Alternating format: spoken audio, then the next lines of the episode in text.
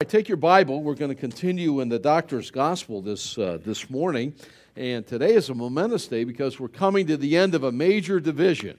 It's the end of the great, it's called the Great Galilean Ministry. And for those of you that have been paying attention more than other and want to know the time sequence, you know, uh, anyone know what time it is? You remember that song from the 60s? yeah. The time here is now we're just about one year until Jesus goes to the cross. But in verse 9, verse 50 of this uh, doctor's gospel, Dr. Luke, uh, it's a major pivot now. We're going to leave the great Galilean ministry. He's going to now set his face going toward Jerusalem. 951, Dr. Luke indicates that.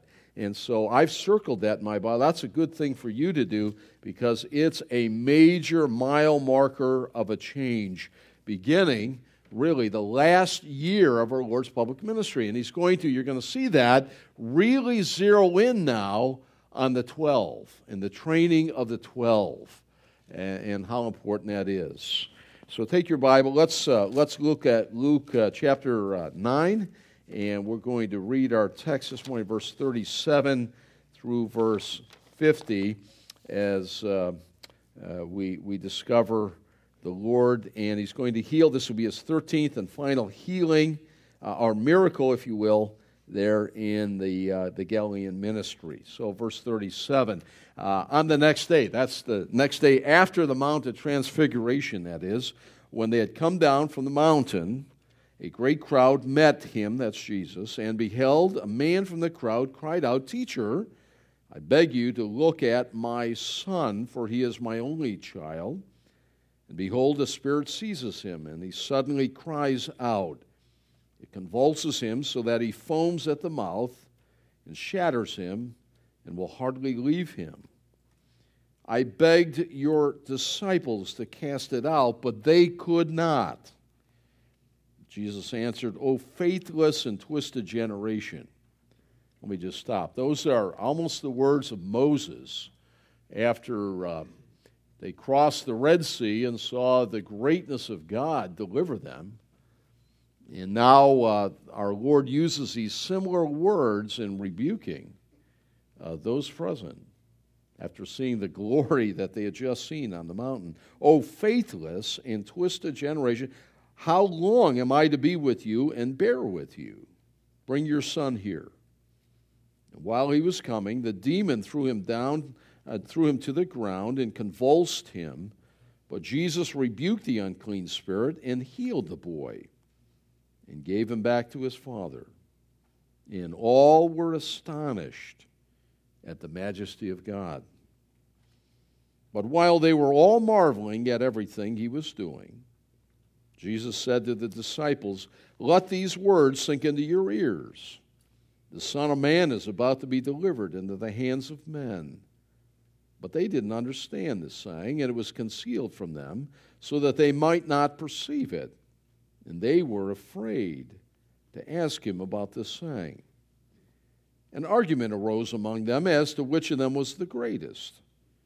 But Jesus, knowing the reasoning of their hearts, took a child and put him by his side, and he said to them, Whoever receives this child in my name receives me.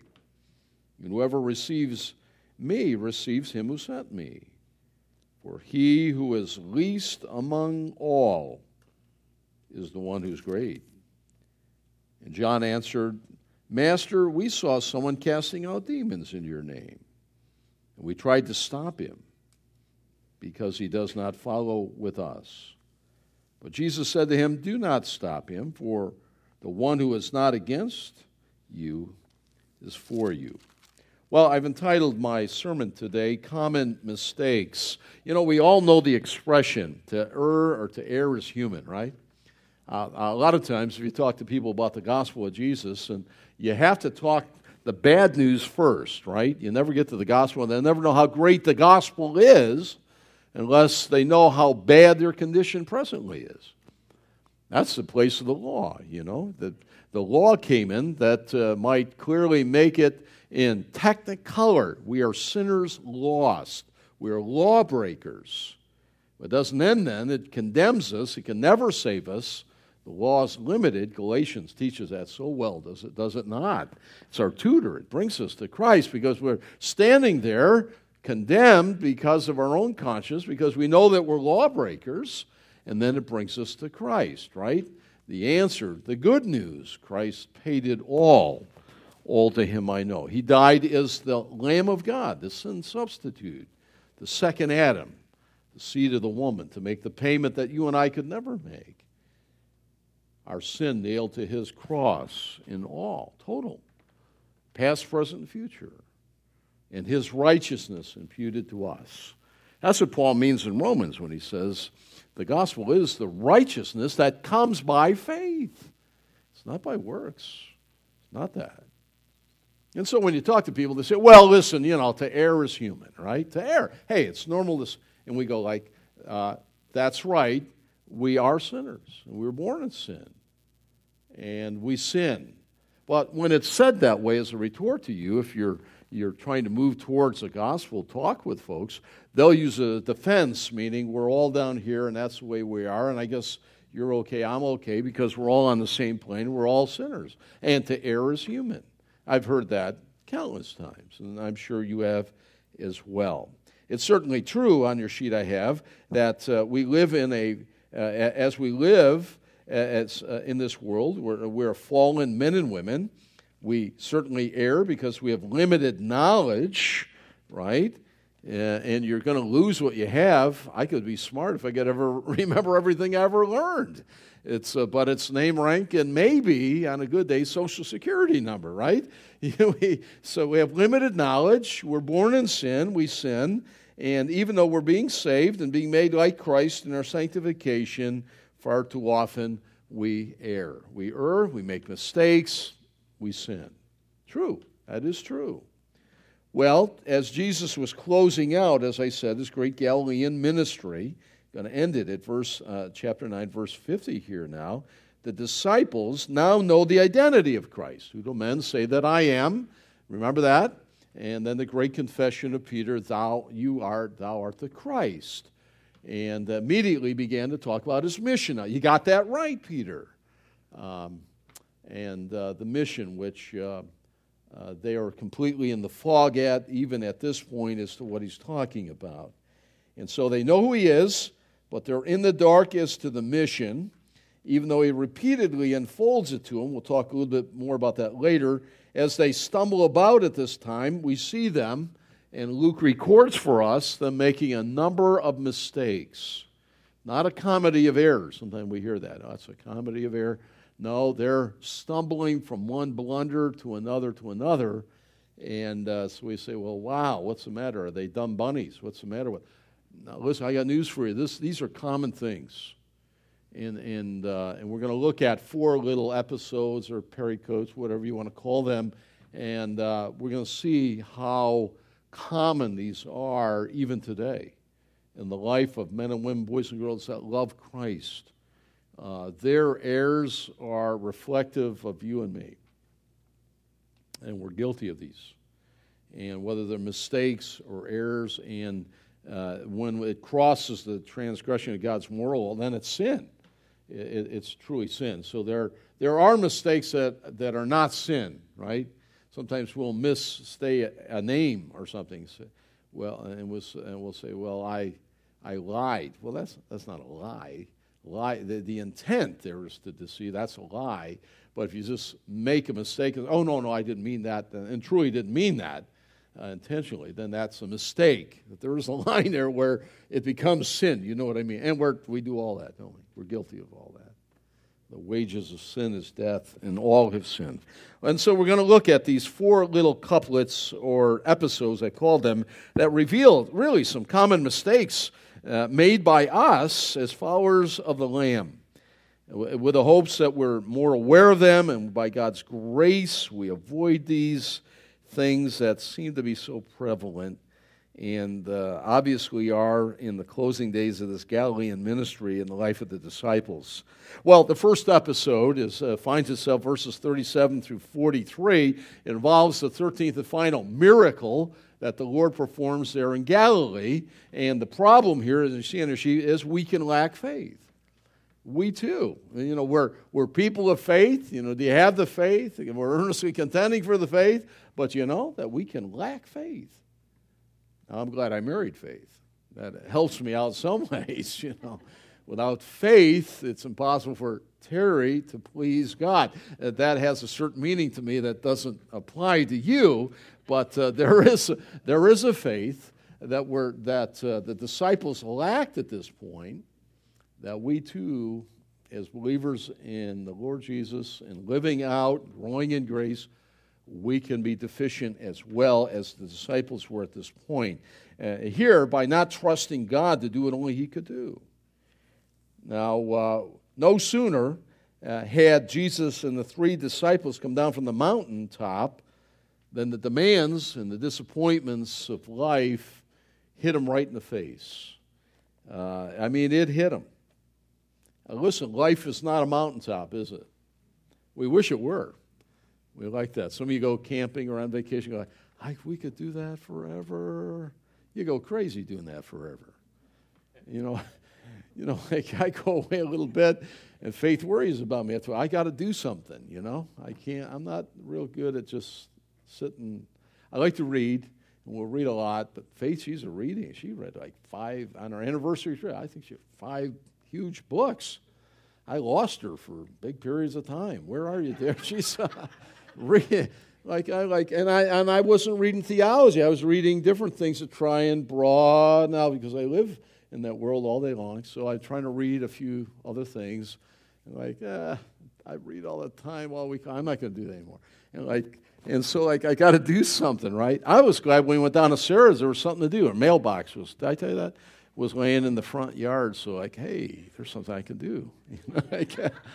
so I called her. and said, I'm going to fix your mailbox. You know, like. So I, I, th- I, think I told her, that'll be there during the tribulation. I concreted that thing and I put a four. I mean, that thing is. They drove up. They were like saluting. This was like, wow, this is the best in the. I'm not real good at not doing things, and and life is not the mountaintop. It isn't. It isn't. Um, we're grateful for those times. We're grateful for the times uh, of the we call them really glory times, where the Lord we sense all His presence but uh, in short order, it's, it, it's not there. And we look back and we go like, and we just keep going on, right? We keep going on toward the celestial city. Now we're thankful life's not in the valley all the time. Aren't you glad of that? Now, did you hear their prayer requests today? There are a lot of heartbreaking things. I hope that I hope that registered to you.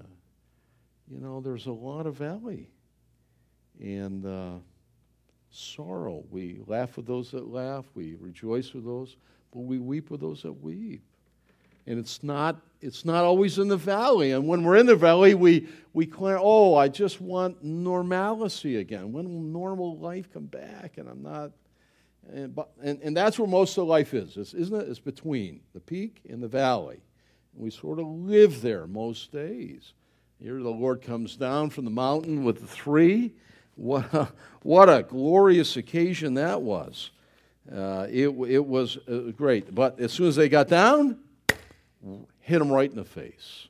Crowd of people, trouble, father brokenhearted, son demonized, and uh, disciples uh, fumbling, uh, bumbling. Uh, let me let me just stop. Raphael, do you know Raphael, the great painter? in 1516. He painted that very, this very scene that we're talking about here. I, I printed that out. I thought, uh, you can't see it, but uh, I did see this. Faith and I actually saw this at the uh, Vatican City, the original, uh, it's called the Transfiguration, where, where it, it shows the Lord coming down in, in all his glory and Moses coming down, and he got this commotion crowd down, and, and the boy who's uh, not delivered and and Raphael, uh, this was his last painting actually, um, trying to depict the fact that the Lord came not to remain up on the mountaintop, but came down to meet the needs of us.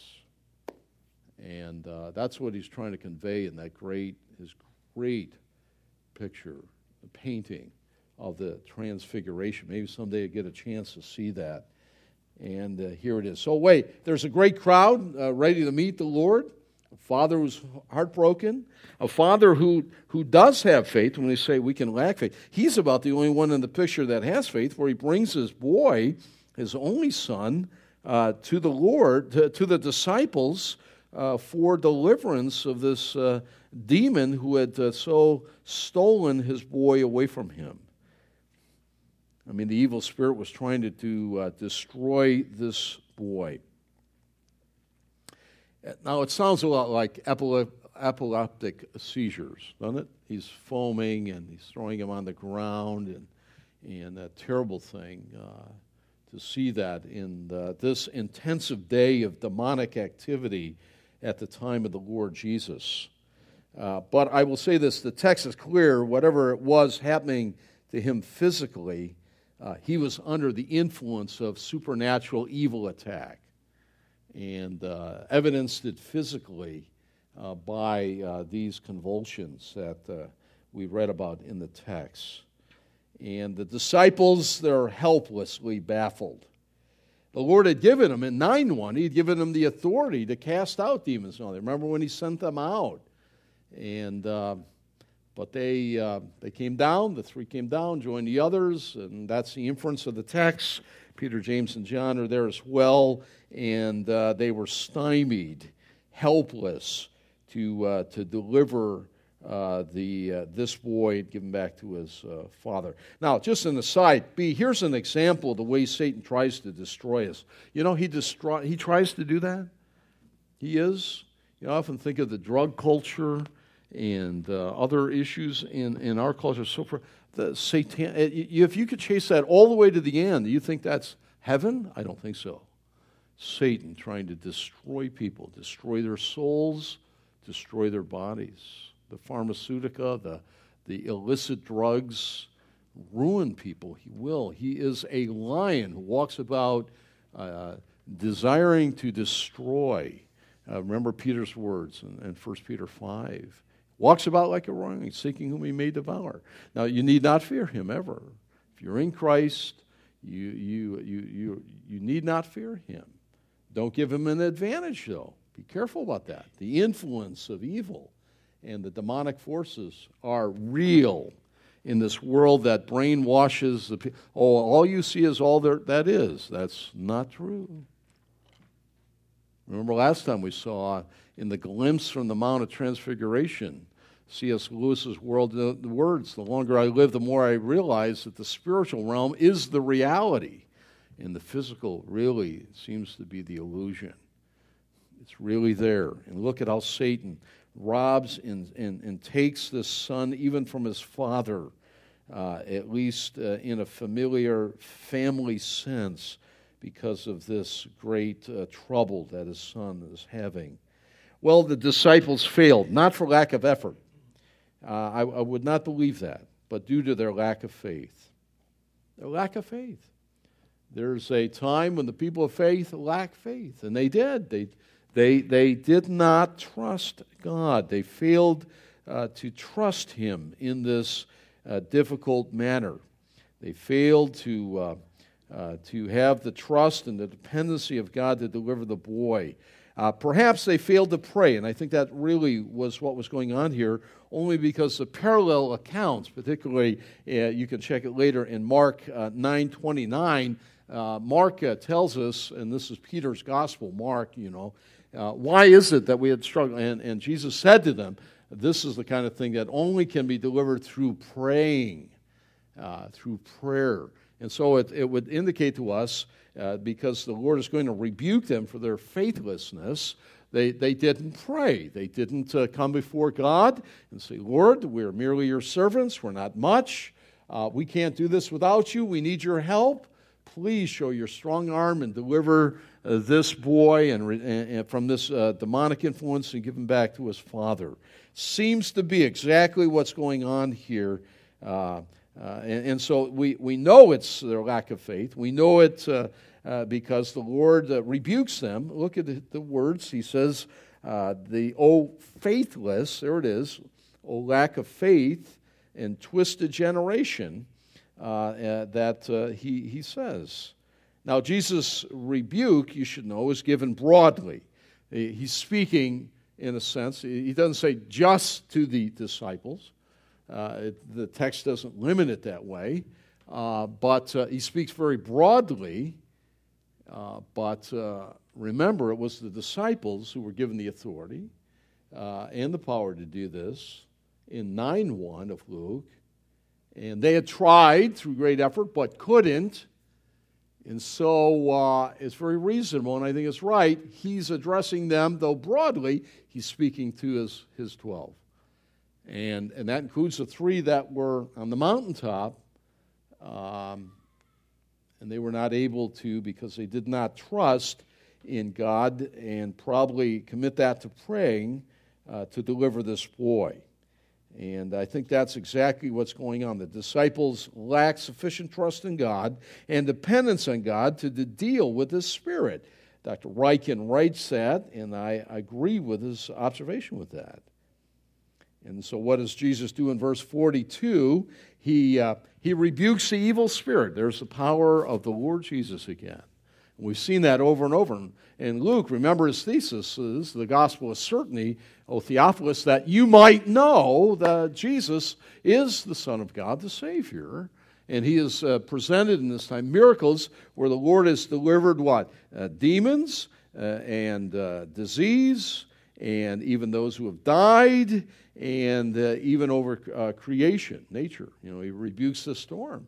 The, the Almighty God uh, incarnate in the Lord Jesus Christ. And, uh, and, uh, and that's uh, what he wants us to see here. Amazing. And here the Lord delivers uh, the evil spirit. Was it hard for him? Absolutely not. He gives a word, command, and there it's gone. And what's he do? He heals the boy, and what's he do? He gives him back to his father. And, you know, there's, there's a sense there where uh, you know, our sin divides us, doesn't it? It divides homes and families, and sometimes ruination, heartache, and brokenness. And, uh, and, and Satan is the author of confusion and behind that and rebellion and is so pleased to do that. And here's part of the mark of the hand of Jesus in the life of a, of a father and a son and a family and restoring and reconciling broken and estranged and separated relationships. It's beautiful, really. It's beautiful. And we live in a world, listen, we live in a world It doesn't only, we have our own issues as uh, we're still in flesh and growing in grace, and not all in our greater family know Jesus. And the issues and the distance and the brokenness and the tears. And then we live in a world where it's even worse. And think about that now. You and I bear forth the gospel, it's a treasure. God wants to use us as missionaries. And who can say, I being in the way the Lord used me, loving and living for Christ and loving and caring for people, small ways and big ways, can restore homes that they might come to know Christ and families be put back together in ways that man can never do that. It's like Humpty Dumpty, you know, that's the world. The world is, oh, we need more education. We don't need more education. I mean, get all you can and all that. I'm not against that. I, I spent 10 years after high school in school, and they said, you know, you don't get it right, keep doing it, you know. Figure it out. But that's not the issue. People need the Lord. People need the Lord. And you and I bear that. And, and to see the result, I've seen that in family. I've seen it in marriages, strange marriages. I've seen crazies. You know, like, that's a house of crazies. You know, I've seen the gospel heal marriages and begin to restore homes. It's the power of the gospel. It's wonderful. We see it in lives. How about uh, the book of Philemon? We hardly ever get there. Look at the gospel restoring uh, Onesimus and Philemon, and through what? Amazing, amazing. Onesimus thought he'd get lost in the middle of Rome. There's a big crowd. I'll go get lost. God found him there, restored that relationship, and returned him not as a worker, but as a brother. God restores. And we see the rest- restoration, a whole sermon we could uh, deliver here, and the restoration and mending of that. It's glorious and it's great. Really, really it is. I love to see that camp out there. So Jesus uh, heal, uh, the, rebukes the evil spirit, he, heals the boy, and gives him back. Wow. Well, we say we believe in God. What's the? What's the takeaway in it? We can lack faith. What's the takeaway? What's it? We can we say we believe in God. We trust in Him. He saved us, right? We can do that. Uh, uh, but uh, do we trust God to do what only He can do? A lot of times we run forth uh, uh, attempting to do things in our own strength. Don't we do that? We're so quick to do that. Um, and without, the, oh, we didn't pray. You know, like, I can, I can handle this, right? And the disciples thought, well, we, we can handle this. We've done this before. We did it on the mission in 9 1 and following, and, and uh, we can do this. You can't do that. Have you come to the point realizing doesn't matter what you do, whether it's your job or your life or your work, your marriage, your witness, teaching a Sunday school class, discipling, you know, we're totally and utterly dependent on Him. And uh, we need to invite His help. Lord, help me. I can't do this. I can't tell you the number of hours I spend in prayer and cumulatively in a period of a week before I even uh, would attempt to stand up here. And frankly, I'd rather sit there and let someone else, and I'll take notes. And but the Lord tapped me on the shoulder years ago and said, "Hey, Sobolski, you're up." uh, really? I go like, oh, Lord, are you sure? You know, I think you made a mistake here. And uh, but you know, and so He's convinced me. Yeah, yeah, you can do it through me only. I, Lord, I I know that, and uh, totally. And uh, so. Um, but it's not just me, is it? I pray, Lord, help me. You know, like if nothing's accomplished, we might as well stay home. What's the point? You know? So I pray that God opens your heart. You come with hearts that are open, ready to receive the word. Lord, help me so I'm not bumbling, stumbling, tripping over my words, and uh, to teach the word of God. Who's worthy to do? I'm not. I'm a sinner saved by grace, growing in grace.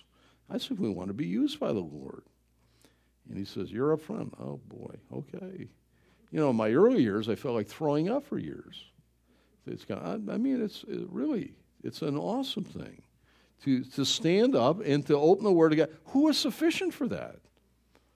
Not me. And so I pray, Lord, help me. Carry me.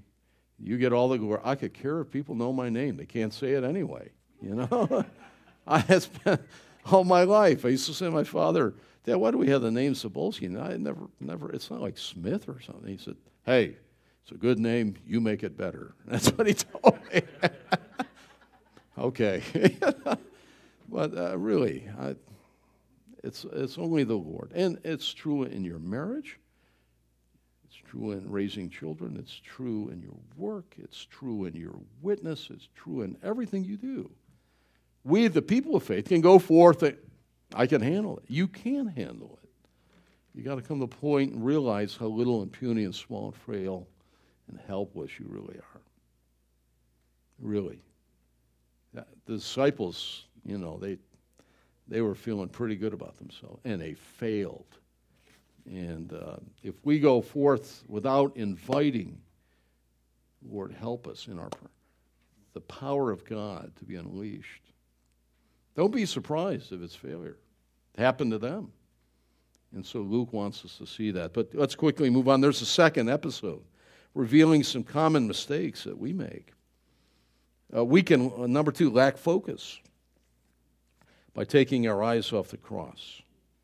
Now, it's amazing coming right off this this uh, incredible uh, deliverance of this boy, and the crowd is in verse 43. They're like, wow, yeah, this is incredible. Luke goes on then in the end of 43 to make a general statement about the Lord's ministry uh, in Galilee. And uh, let me just read that to you, the uh, midway through verse 43. He says, But while they were all marveling at everything, you see, it wasn't just that episode of delivering the boy every, they were thinking about all that the Lord had done in his ministry. The crowd, you know. Um, uh, he, uh, he said to his, his 12 now, and he's going to buffer, he's going to prep it by saying, let these words sink into your ears. You know, like my mother used to say, no, I want you to hear this. You hear this? You know, like, yeah, I got it. Just say it. You don't have to preface it like that. or my, if my father said it, it was, oh, don't miss this, man. You're in deep doo doo. You say doo doo. I don't know. Can I say that? If you miss this, it's, it's, what he's saying here. Let your let uh, these words sink into your ears. Okay, here it is. The Son of Man, that's the Lord, uh, Jesus, is about to be delivered. He's going to be betrayed into the hands of men. So the Lord turns now at this moment, and uh, he points them to, for the second time only, in Luke here, of his coming death. Uh, I mean, the crowd is like, this, whoa, hey, wow, what a pep rally. This isn't great, you know. And the Lord, like, turns the channel instantly and does a, the contrast couldn't be any greater. Do, do, you, do you catch that? And he, he points them deliberately, the 12, to the cross. And they had taken their eyes off of it. And so, therefore, I say we can, we can do the same thing. We can lack focus. How do we do that? Take our eyes off the cross. He deliberately turns them, remember, um, while they were marveling. Um, uh, that's not why I'm here. I'm not here simply to put on a show or a circus. I'm not the healing man come to town. I'm not the miracle worker in, in and of itself. And the Lord uh, was fully aware of uh, his future, and he faced it directly. You know, and sometimes in my prayer, you, will forgive me, and the Lord will too, but I go like, Lord, thank you for tackling the cross. Like a, like a, a great middle linebacker. You know, a linebacker senses the pressure. I, I played at the linebacker for a number of years. Senses the pressure, watches, and he goes into the pressure because he knows that's where the ball is. You know, they'll let you run to the sideline all you want. You know, they won't even bother you. But he senses that. And I said, Lord, like a great middle linebacker, you set your face and you went right into the pressure and you tackled and defeated and destroyed Satan, death, and sin. I love that analogy because that's exactly what he did. And that's the reason that's, he was here wasn't to give free lunches. Hey, that's great. We get we get free lunch. Isn't that great? And if I got a boo boo, he'll heal that. Isn't that great? Let's make him king. No, you missed the point. You missed the whole reason. You missed the mission. You see? And so he turns them. The crowd's going like this. He goes, uh, You lost focus. This is the mission. Don't be confused by that. And we can easily take our eyes off the cross, can't we? We sing that. The cross before me and the world behind me. And there's a reason why that great old song has been such a blessing to God's people. Because we've got to consciously keep that before us in all that it means. Deny ourselves, take up our cross daily, follow Him. That's the reason He came. He came as the Lamb of God. Don't ever be confused by that. The contrast, I said on your sheet, couldn't be more dramatic. The fickleness of people. Have you noticed how fickle people are? They love you one minute, they'll kill you the next. Those poor professional athletes, they're talking about football. You know, yay, you know, like, aren't they great? Start throwing some interceptions. Yeah. Uh, the, they say the Philadelphia Eagle fan, they're the, about the worst. Holy cow. I mean, you could be the hero one week and they're ready to throw their beer at you and beat you up and cuss you out. I mean, it's unbelievable. Do you think that's only down in Philadelphia? That's people, the fickleness of people. Have you learned that? They love a winner, boy, but you slip once. Oh, I, I knew it. He's no good. You know, like that's why I thought. That's why I thought, uh, and my my great team, the Buffalo Bills, uh, didn't uh, move on Vick, I thought, like, what's the matter with him? He's a great quarterback. Yeah, you had a problem, paid a price, huge price. That guy's a winner, but everyone's like, oh, mm, you know, and you guys love dogs and all that stuff, and I, I know that you feel that. I do, I really do. My mother softened my heart on that because she lived for years and she, you know, she had her dog and her dog was her companion. She loved it. And, and I like, you know, I repented. I did. I really did. I'm an ex paper boy, and I got chased by so many dogs and bit, and I just had the wrong attitude. I did. I can. Confession's good. I did. But what am I talking about? Oh, Vick. He could have been a great quarterback for the Bills. They're still fumbling around. They don't know what they're doing up there with the quarter. And look, he's a great hero. Look, he's throwing. Know? But that's the crowd. We're with you. We're with you. You did what? Eh. Look at Jesus. He's don't and don't you. Don't you be surprised by the crowd. Don't play to the crowd. Live as an audience of one. Live to please the Lord only. And let the chips fall where they fall. Uh, we need to give ourselves to that, really. Remember the Palm Sunday? Just remind you that. He's the king. Whoa. A few days later, crucify him. Same crowd. Same crowd. Unbelievable. Don't be surprised by that. Second time, the Lord is saying, Look, I'm, I came to die. I'm going to be betrayed. The teaching of the gospel uh, is the main message. Not the miracles, all that, but it's the suffering and dying for our sins. It's the main event. The main event. The main event. Wow. Well, the idea that someone as powerful as Jesus would die in weakness at this point was completely unthinkable to the disciples. They were like, they couldn't put it together. Do you like putting puzzles together? You know, and you go like, uh, they couldn't put the pieces together of this. I mean, they see him conquering all these things and all that. Now he's talking betrayal again, death. They're like, it's no wonder the text that they didn't even ask him a question. They were staggered. Text so they were afraid. They, they were staggered by this.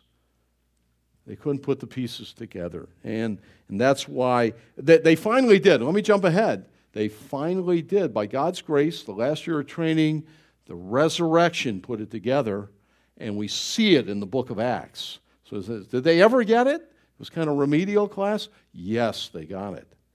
Read the book of Acts. They were, they were solid as a rock at that point. It finally came together by the grace of God in their life. Well, we too must keep, our, uh, keep the cross at the center of our daily life and worship. The cross before us. Too often we take our eyes off it. Too often we're, you know, in Vanity Fair. and We're lured by the lights and everything else that life, and we think, well, I deserve that. I ought to have this and that, and we're we're far afield. It happens, you know. It happens. Come back. Maybe that's you now. Come back. Keep the cross right there. Nothing else. There really is nothing else. Nothing in your daily worship of the Lord. Don't take your eyes off the cross. We, need, we too need to be willing to suffer for Him and give our lives uh, to Him for service, taking up our cross daily. Wow. Well, the third episode. First, we can lack faith. Second, uh, I say that with lack of faith because the way the Lord talks, they should have been able to deliver this boy. I didn't make that point. The 12. Second, uh, they lack focus. Remember, I'm here, I'm going to be betrayed. Death is coming. Like a middle linebacker, he's going right for it. Number th- the third episode, revealing some common mistake. We can lack humility by seeking glory for ourselves. This is utter crassness to me. It's crass. You ever use that word, crass? Crass is a, is a, is a word you don't hear much, but it really describes it. The Lord just talking about his death. And it's like, uh, you know, uh, immediate change of subject. It's like it uh, went right over their head. Uh, and it's like, uh, Lord's, I'm, I'm going to be betrayed, I'm going across. And we just get a little snippet here of what the conversation was. And it's like, can you see the hand up? Uh, y- yes. Uh, uh, Lord, who's the greatest? It's like, take him outside and smack him around. What is the matter with him? You know, utter crassness. I mean, utter crassness. It didn't even fit the context. You know, is that a mistake? It's certainly an error. It probably crossed into gross sin. Pay attention here, man. Am I, am I, am I the greatest? Can I sit next to you uh, in glory? Okay, there we go. Remedial. Back to first grade. Chutes and ladder. You're down the chute. Thought you were further along. Well, you know, here it is. Uh, and uh, it reveals that we can lack uh, humility by seeking glory for ourselves. The episode, uh, in uh, look at 46, uh, and an argument arose among them as to which of them was the greatest. That's a comparative word. But Jesus, knowing the reasoning of their hearts, and he knows ours, he took a child and put him by his side, and he said to them, Whoever receives this child in my name receives me. And whoever receives me receives the Father. For he who is least among you all is the one who's great. Great, not greatest. Notice there's a difference there. Mega, great, not greatest. It's not a comparative word. Well, this episode unfolds the most pointless debate in human history. What a stupid debate that was. You ever watch, uh, get ready, we're starting to move into political debate season, right? Oh no, we're groaning. They'll talk about there already was one with one party. They were debating like, oh no, and here we go again. They're going to have twelve or fourteen. Debate. How about kids debating? You know, kids are fun to listen to when they debate. Uh, I had, and, and it was wrong. I repented this too. This is confession for me today. I used to tell my boys, I'm stronger. Dad, Dad, are you stronger than, they always ask, are you stronger than Mr. Uh, Mr. Hill, I'm sorry, Stephen. Mr. Hill, oh, oh, oh, yeah, no problem there. You know, like, Dad, how strong you? Do you see that house over there? Now my boys are about like this. If I want, I grab that, lift that right up, lift the whole house. And then I'd hear my boys talking later. My father can lift a house. He, he can beat your father up. You know, like, like kids, so like, like what? The, where did this go? You know, I was just trying to braggadocious one day with my boys, you know. like, they still bring that up to me. Dad, remember when you said that? Like, and we told everybody you could. That you can't do that. yeah, yeah. I can't even whip them anymore. I can't. They're kind. David pats me on the head now. He just says, "That's okay, Dad." You know, he just he does. Uh, this was the stupidest argument among. I mean, coming off the heels of, "I'm going to die." Uh, eh, am I great? I mean, completely, completely out of bounds. Foolish. Why? Because none of the disciples were great in the first place, were they? None of them. Look at them. They're amazing. Wow. Pettiness, jealousy. Maybe it was, one writer suggests, because the three came, went up to the mountain with them. They were privileged to be with them. They, they come down. We, hey, guess where we were? Guess what we saw? You know, kind of like this. And then the debate among the others were like, mm, that's not the way we saw it. The Lord felt like, I can't even let them out of my sight. They got to go with me. You're not too great. You know, so I don't know what the. you know. Some of you mamas with your kids, you're going with me. so we don't know what the context was, but they were strutting their stuff, and the Lord goes like, "Oh no." And so, how does the Lord deal with it? Takes a child and places a child next to him. Incidentally, that's the position of honor.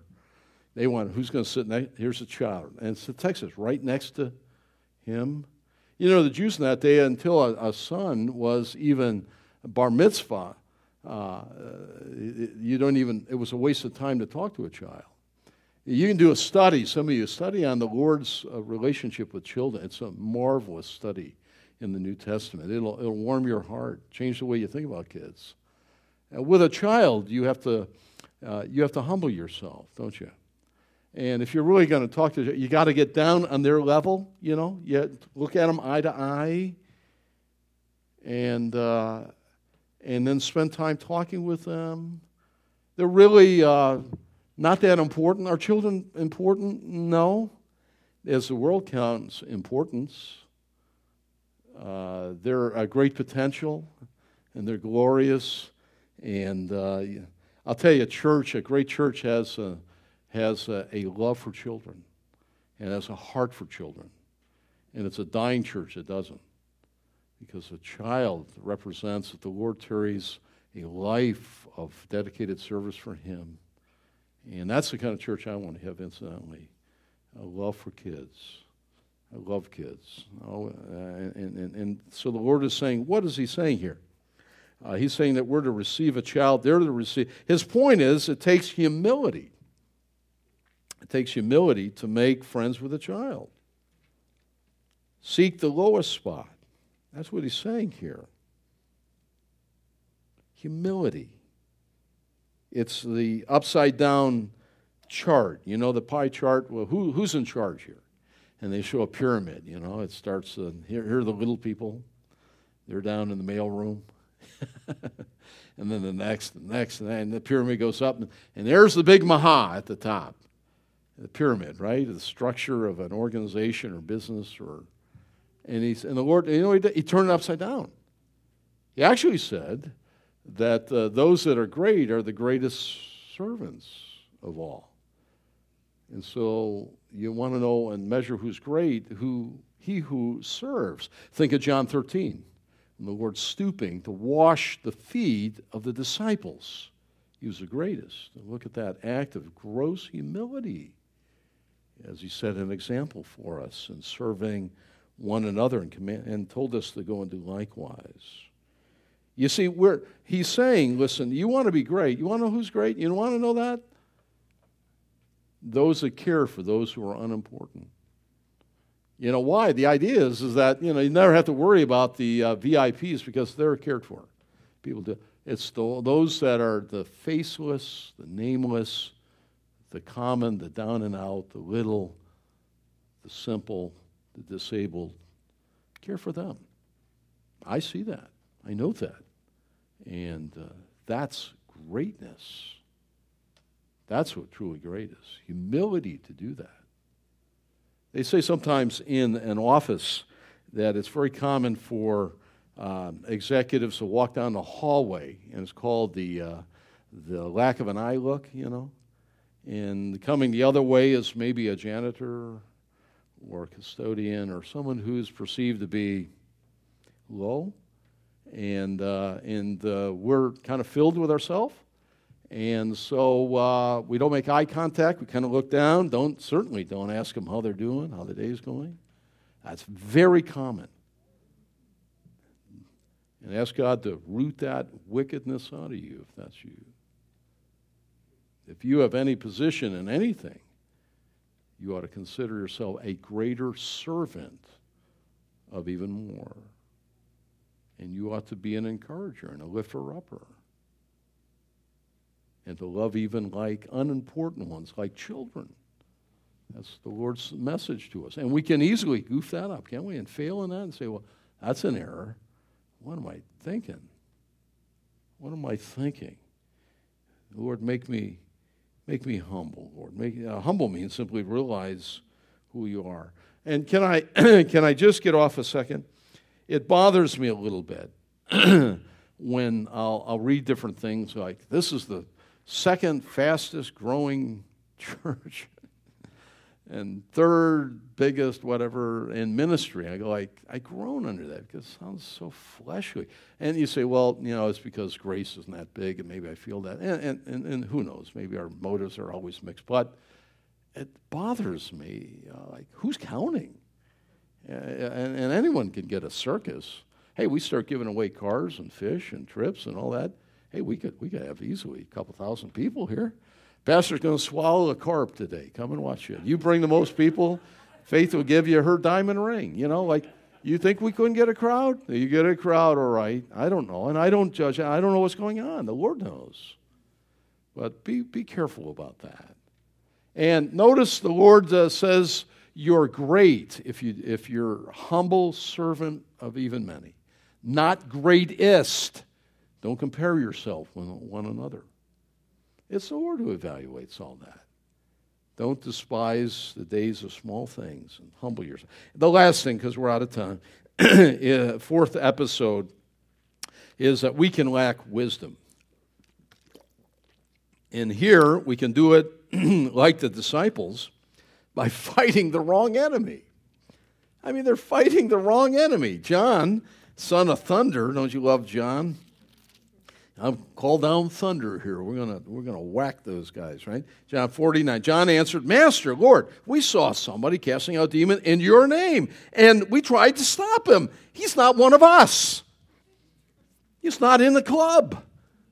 You know, like doesn't go to grace. He certainly can't be on your side. He can't. He's he didn't go through the initiation. He's not uh, Lord.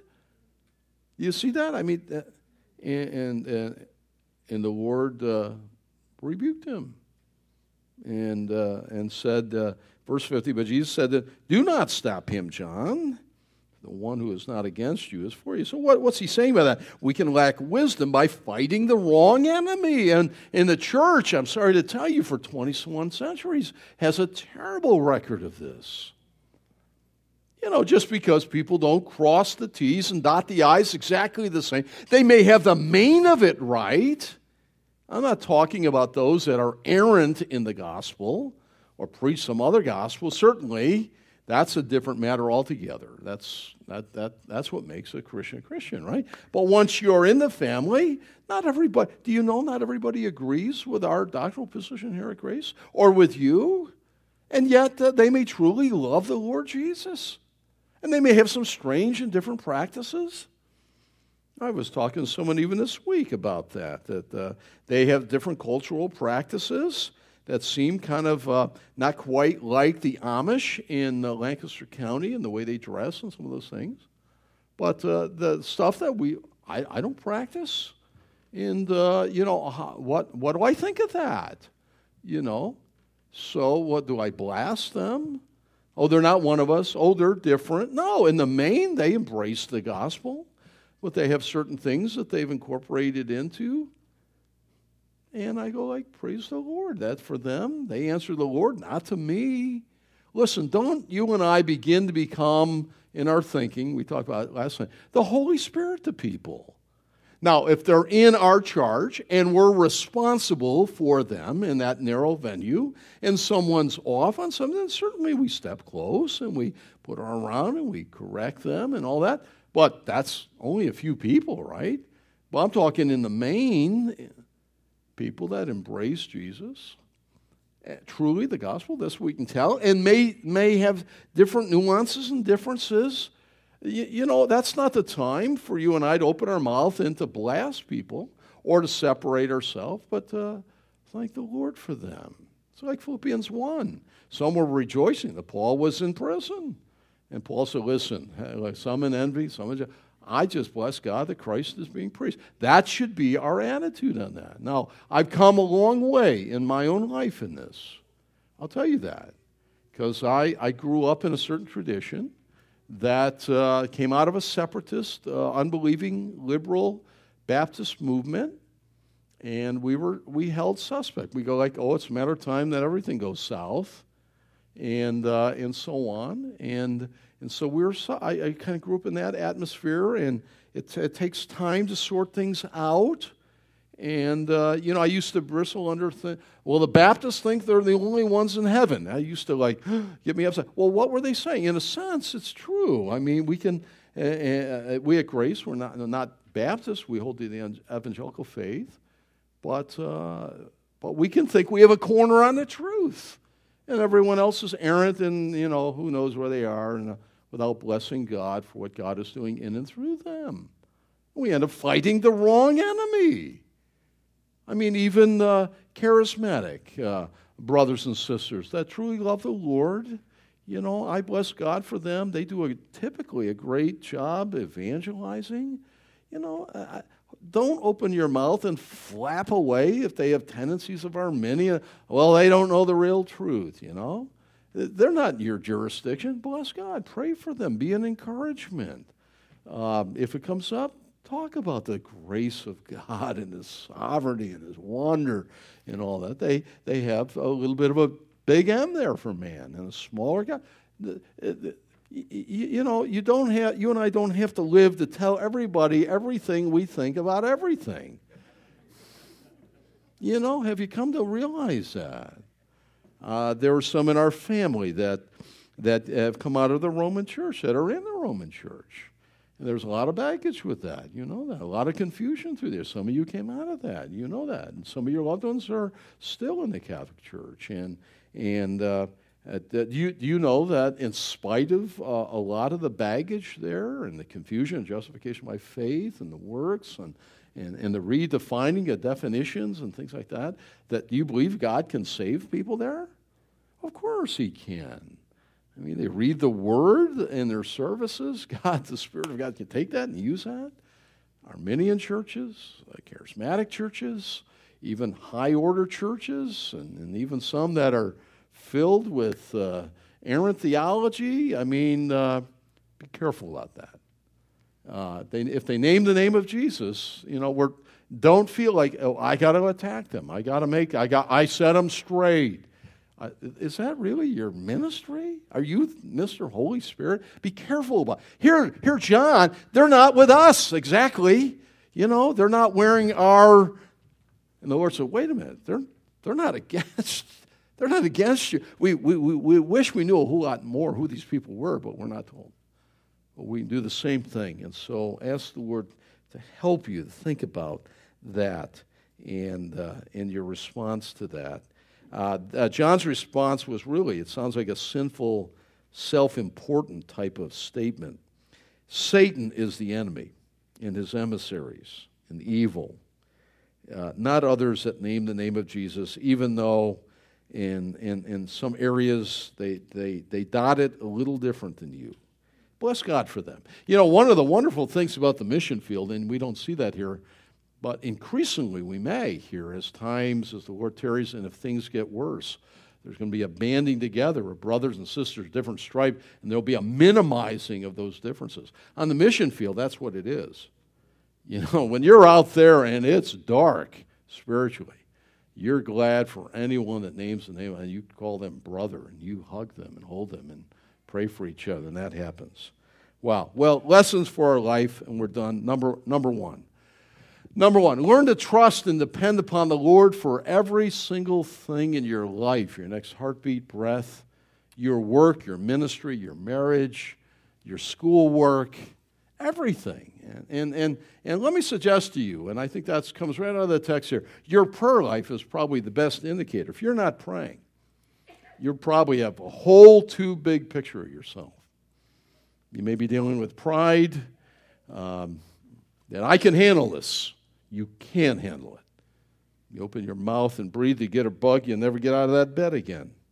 Um, we're totally dependent on Him and demonstrate that by growing in your love for Christ in your prayer life. It's probably the best indicator.